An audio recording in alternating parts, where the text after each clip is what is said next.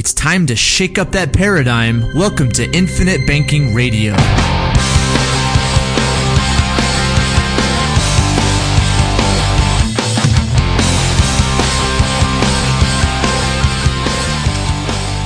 Hey everybody, uh, what a great day to do a podcast. And uh, it's a great day because I have an awesome person doing the podcast with me. But this is uh, Patrick Donohoe. You're listening to Infinite Banking Radio.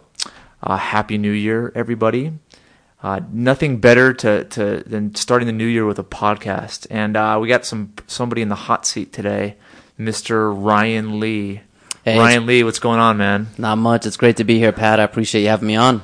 Ryan's uh, Ryan and I have known each other for uh, for few, for quite a few years now, and uh, Ryan is actually one of our new advisors. Came on uh, mid part of 2013, and uh, it's it's incredible to to have him. We'll get into that story in just a second, but. Let's uh, let's talk about some of the things we have on the horizon at Paradigm Life. Uh, most of you uh, who have listened before know that we have a, a pretty interactive website where you can go on and learn about the primary services that we offer, and uh, it's absolutely free. And so we've we've just felt that there's a lot of people out there that are intrigued by what we do, but are hesitant to actually go out and, and meet with somebody uh, and see how it applies to them. And so what we try to do is is develop a an e-learning platform where uh, we provide you know a, a few dozen uh, 10 minute, 5 minute tutorials on some of the most common things that, that people don't know about uh, the different services that we provide. So, so make sure you go onto our website. It's www.paradigmlife.net and, uh, and you'll be able to learn for free about, uh, uh, the infinite banking concept, permanent life insurance, et cetera, et cetera. And one of the newest resources that we have is uh, a specific section of this page that is exclusively dedicated to clients. And so, if you are a Paradigm Life client, uh, you can uh, get access to this uh, exclusive section. And so, you can contact um, our client relationship manager who is here in the office. So, just call us at 800 870 8670 and they will be able to grant you access. So, uh, for those clients who are out there, we have some really cool things that are, that are already on there, uh, but we have a lot of neat things that we have planned for 2014. So, make sure you check that out. Also, go back and listen to our past podcasts. Uh, we're, we're trying to video these now, so you can go into our YouTube channel and uh, actually listen to the podcast, but also see uh, maybe not. It's not a good visual to see me, maybe, but definitely Ryan for this uh, for this month some some eye candy for you. Appreciate it, Pat. Nice. All right, so we're going to talk about something that's uh, that Ryan has actually written a blog post on, uh, and uh, it's it's about an industry that's one of the most. It's a massive, massive industry and has a huge influence on uh, on all of us, whether we know it or not. And, uh, it's it's the big one of the bigger parts of the financial services industry, and it's uh, the mutual fund um, idea and what a mutual fund is, uh, the industry around it, uh, the fees that they charge, and I mean we're, we're going to go into a lot of lot of detail. So let's first let's first maybe start generally, Ryan, with um, what a mutual fund is. So maybe in a nutshell, let's let's kind of describe a mutual fund because I think most people have heard of it. It's the primary investment in most 401ks or IRAs. But uh, but a mutual fund is essentially just a, a basket of different of different stocks and securities. So instead of having to go out and individually invest in GE and Alcoa and Coca-Cola and different different industries or sectors, you can buy a mutual you can buy a mutual fund that essentially is managed by an individual who goes out and, and buys for you, and you just buy a share of the fund, right? I mean that's essentially what it is. Based on your research, would you add anything to that?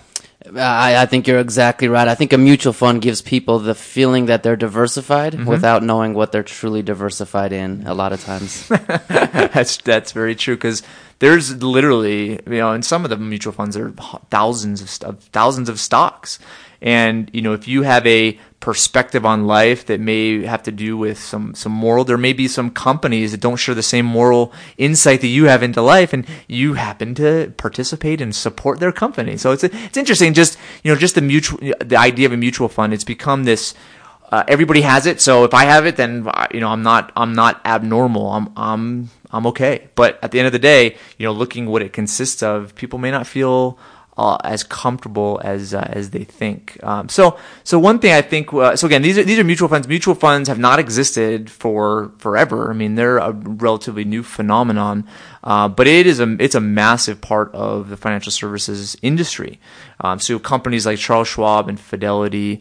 Uh, you know, those are some some bigger ones out there. But you have Morgan Stanley and Goldman Sachs, and you can we can you know BlackRock. We can list all these different companies that are basically you know, collecting billions and billions and billions of dollars from the American public. That's a primary source of mutual fund money, right? It's it's they are basically you know the 401k idea. People think that's the vehicle of choice that you have to participate in, and uh, and then you know mutual fund managers are the ones that get all that all that money.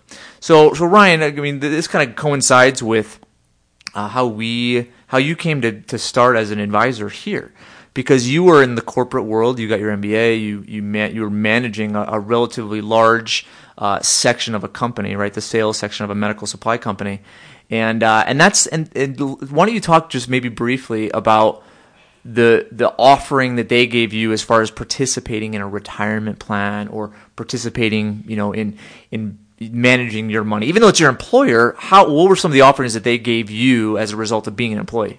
It's a great question, Pat, and really it's exactly what you just described. When I came on board as a corporate employee, I had the opportunity to invest in the corporate, you know, 401k plan, which consisted of company of sponsored, oh company 401k. sponsored, yep. right? And so they, they kind of pick and choose the mutual funds that you can invest in. Yeah. Now, when you look into those mutual funds, for the most part, you have no idea what they consist of, Yeah. but they categorize them in, you know, growth and emerging markets and things like that.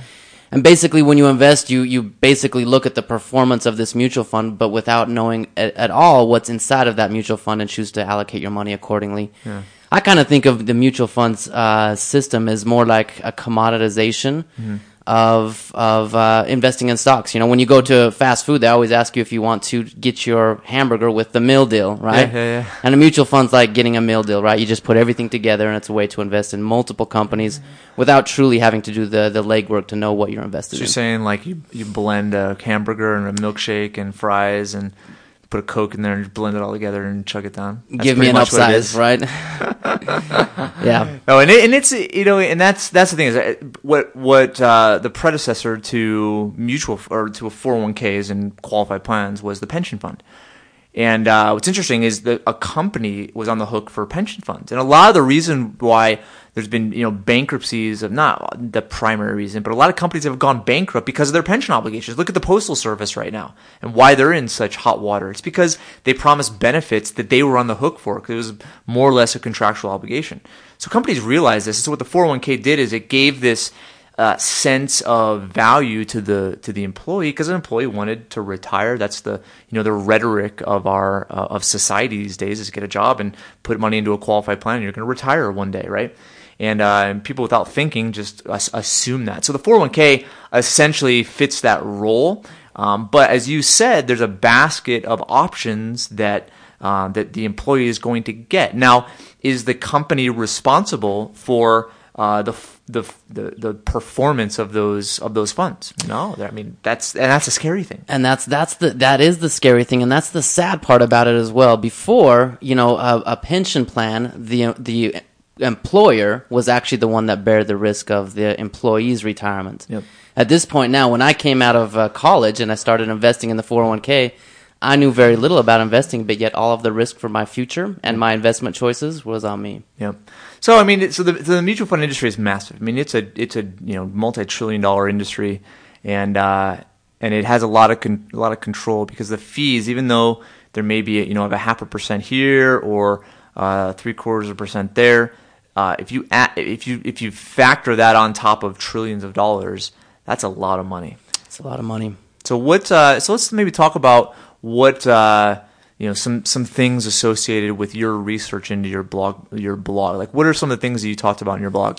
that's a great, great question. Really, you know, one of the things I wanted to key on was management fees, right? And we're in 2014 now, and there's no better way to start off the year than by setting goals. And sometimes when we set a goal, we can choose to change our behavior, and just that one simple choice will have a positive compounding effect for the rest of our life. Okay, great point. So I kind of use the same the same logic as I looked into man- into the management fees associated with mutual funds. Mm-hmm.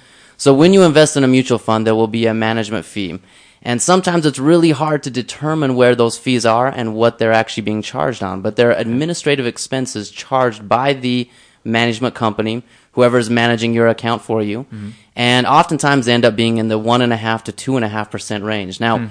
one to two percent doesn't sound like a really big deal, but when you take it into consideration, the compounding effect of that amount of fees being charged every year, year after year, over time it adds up to be a significant amount. So one of the main things I talked about in the blog post was the fact that a management fee is charged on the entire balance that you have under management, win, lose, or draw. If the market's up or the market's down, your management fee is being charged. And the scary thing is, the intention of being in the market is every year our balance goes up, right? As our balance goes up, that 2% fee is being charged on yet a higher balance, which means our management fee is going up over time as well. So I, I did a, uh, a there was a special on Frontline. Uh, it was probably the spring of 2013, so the spring of last year. And it was basically one of the investigators went into you know his 401k and uh, the mutual funds associated with it and looked at what the management fees are and did his own calculations. And some of them were right some of them were wrong. So I did a response to that. So you can go look at that response on our on our YouTube channel. Um, but just those those little people think that a one percent or half a percent or even two percent is is not that much of a is not mu- much of an impact but over time, if you didn't have that fee, you'd have sometimes two, three t- uh, times the amount of money you would have had. And people don't realize the impact that fees have on the overall growth of a, of a fund. And like you said, win, lose, or draw, the fee's still charged. Yeah. Think about it this way. You know, in, we were talking about my previous life prior to coming to Paradigm Life. I traveled a lot in my previous life. And I remember, you know, running from airport to airport, and you know, half the time I never knew what time zone I was in. and I always had the assumption that if I showed up to the airport and I presented my ticket, my, my pilot would take me to the, the chosen destination. Yeah. If you think about it in context of a, of a degree of difference and how this compounds over time, if an airplane takes off in Los Angeles and its its uh, destination it's off by one degree, as it travels, if it's going from Los Angeles to New York, that one degree will compound over time over that journey, and it'll end up 150 miles off course just because it didn't course correct Ah, in the very good- beginning. Good example. And the same goes with our management fees. As our balance grows, so does our fee. And if we don't course correct now or understand what we're truly invested in, then we can have detrimental effects that compound over time. I think another thing too. I mean, you go to this idea of a mutual fund, and, and a mutual fund's only, well, even just a fund in general, it's only going to be as successful as its manager. Mm. And and you don't. I mean, the, most people don't know who the manager of their mutual funds are, and sometimes 401ks have multiple mutual funds in there. Now they have these things called target date funds, where it's like a mutual fund of mutual funds, and that's even more of a cluster. so it's like you don't again, you, you don't know the different course the economy is going to take. You don't know the different course that the manager is going to take. And uh, and there's been you know lawsuits over lawsuits and and uh, different cases of fraud and mismanagement. Just go onto the SEC website and look at how much fraud is associated with just mutual funds in general. Because you put billions and billions of dollars in the hands of somebody, I mean, it, it changes the way a person looks at things, and that, and there's been a number of number of cases there. Uh, and funny talking about cases, I was doing uh, an article, and we'll probably reference this on the on the podcast. Uh, but Ameriprise, Ameriprise is one of these you know big uh, financial planning companies, and and they also do they also do mutual funds. And so the Ameriprise, Ameriprise employees have a 401k. And you, I mean, you probably guessed it. Who's going to manage the 401k? Ameriprise is going to manage it. Well, the employees of, of, of Ameriprise that have their 401k with Ameriprise are suing Ameriprise for high fees. so what does that what does that tell you? Yeah, that's that's that's a pretty interesting situation right there. So and it's and it's funny because I mean you look at and there's there's you know we have some links on our on our uh, on our YouTube channel to other other videos and so forth that, that point toward this. Um, but like you said, I mean, go, going to your previous life, people are so caught up in their kids and caught up in their job and caught up in all these different things that uh, they don't pay attention to it. It's kind of like I'm gonna. That's not my specialty. I'm gonna go trust somebody else to to to handle my money for me, and I'm gonna hope that they do a good job. And I mean, the worst thing is that it's it's diversified across all these different stocks. So you know, even if they maybe do make a, a bad decision, they still you know have you know have all these other companies that they own, and that's a that's a big fa- that's a big fallacy. It is a big fallacy, and you know if we bring this full circle back to what we do here at Paradigm Life, it's all about control, mm-hmm. right? And when we subject ourselves to a management company that charges us fees on things that we don't even know what we're being charged for, nor do we know what we're invested in. A lot of our future is out of our control. Yeah. And one of the hardest things about planning for retirement is not knowing the variables associated with the plan. Yeah. So mutual uh, mutual fund fees really affect that you know the overall balance, but it's really out of your control. And so with infinite banking, you have the ability to take control mm-hmm. to change the whole dynamic of how fees are paid and yeah. really the value that you get from putting your money somewhere where it can actually grow for you. And it's a, it's a different dynamic because you look at anything that's tied to this, and I, I have nothing against the, the, stock market at all. I mean, we we uh, there's a, a, newsletter in South Florida called the Palm Beach Letter, and uh, and they, I mean, that that's a lot of their focus is on just being able to take advantage of, of the stock market. Uh, but it's not through mutual funds. It's yeah. through specific companies and using different trading strategies. It's, it's essentially taking control over, over your portfolio. I have nothing r- wrong with that at all. The, it's just the, it's the mutual fund side of things where you don't have control. But at the end of the day, even, you know, even stocks and securities and investing in companies, um, you're, you're still speculating to a degree that they will, you know, keep the same course. They'll have the same board of directors. They'll have the same decisions, the same type of industry, that, or demand in the industry. Uh, but with insurance, it's, it's different. And we're not saying that insurance should be a total, you know, uh, your entire portfolio um, or your entire financial plan, but it's the it's the foundation because the gain off of insurance is based on a dividend paid by the insurance company, and that dividend is not this stroke of luck. I mean, the dividend is based on probability. And it's this it's a it's a science. Because insurance companies all that they do is they're like okay well if we are collecting money from a lot of different people we know statistically what the probability of having to pay somebody that's paying us. That's the nature of insurance. I pay a premium for car insurance and and I'm, if I ever get into an accident, then the insurance company is going to give me some money for that accident. Insurance companies know that, we know that, but they're collecting money from all sorts of different people, and they know exactly what to charge to turn a profit, and they've had that science forever. And so, being able to participate in a policy that's with a mutual company, you own basically a proven method that has existed for I mean, how, who knows how many how many years. And uh, chances are it's to I mean, things are going to change. People are going to change. There's going to be, you know, changes to uh, medicine, to people's health. I mean, just look at a lot of the advancements in science. Uh, just knowing uh, more about our body and how to how to treat it, what foods to take, what not to, how, how to exercise, and what foods to avoid. I mean, we're we're becoming very aware as a as a race, as a population, as to how to how to be healthy. And in that, that all that does is help insurance companies.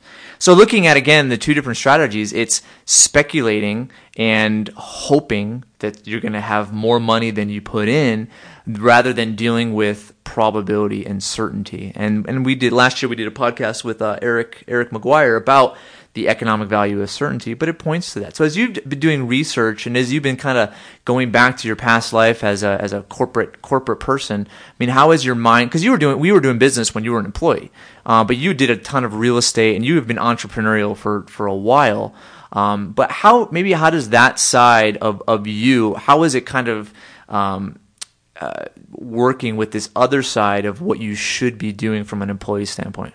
Well, I think it really comes down to what we were talking about with control, right? I mean, when when we're trying to plan for retirements, who's going to care more about our future and our financial stability than us, mm-hmm. right? No one. So if we give our money to someone else and let them charge us a fee to manage our future for us, that's a pretty scary thing. So early on in my in my career in investing, I guess you could call that in a 401k, I realized that this was not going to get me where I wanted to go. Yeah. So that's how I met you, Patrick, and that's how I came into infinite banking. Was I wanted to take more control. And as we bring this full circle, that's one of the key factors of infinite banking is the fact that not only are your investments based on probability and math mm-hmm. with guarantees behind them, you also have control over your financial future and you can use the strategy and the system to benefit you all the way throughout your life. And that's really what's what I like about infinite banking and one of the key differences from a mutual fund where it's out of your control and infinite banking where it's in your control. And I heard, and I guess maybe we can kind of clarify something because we sometimes get the question, well, or I get a, a you know an, an, email, my mutual fund insurance, and it's like, no, it's not a mutual fund. I mean, those even though the two words are are there, that they're probably as opposite as you uh, as you as you can be.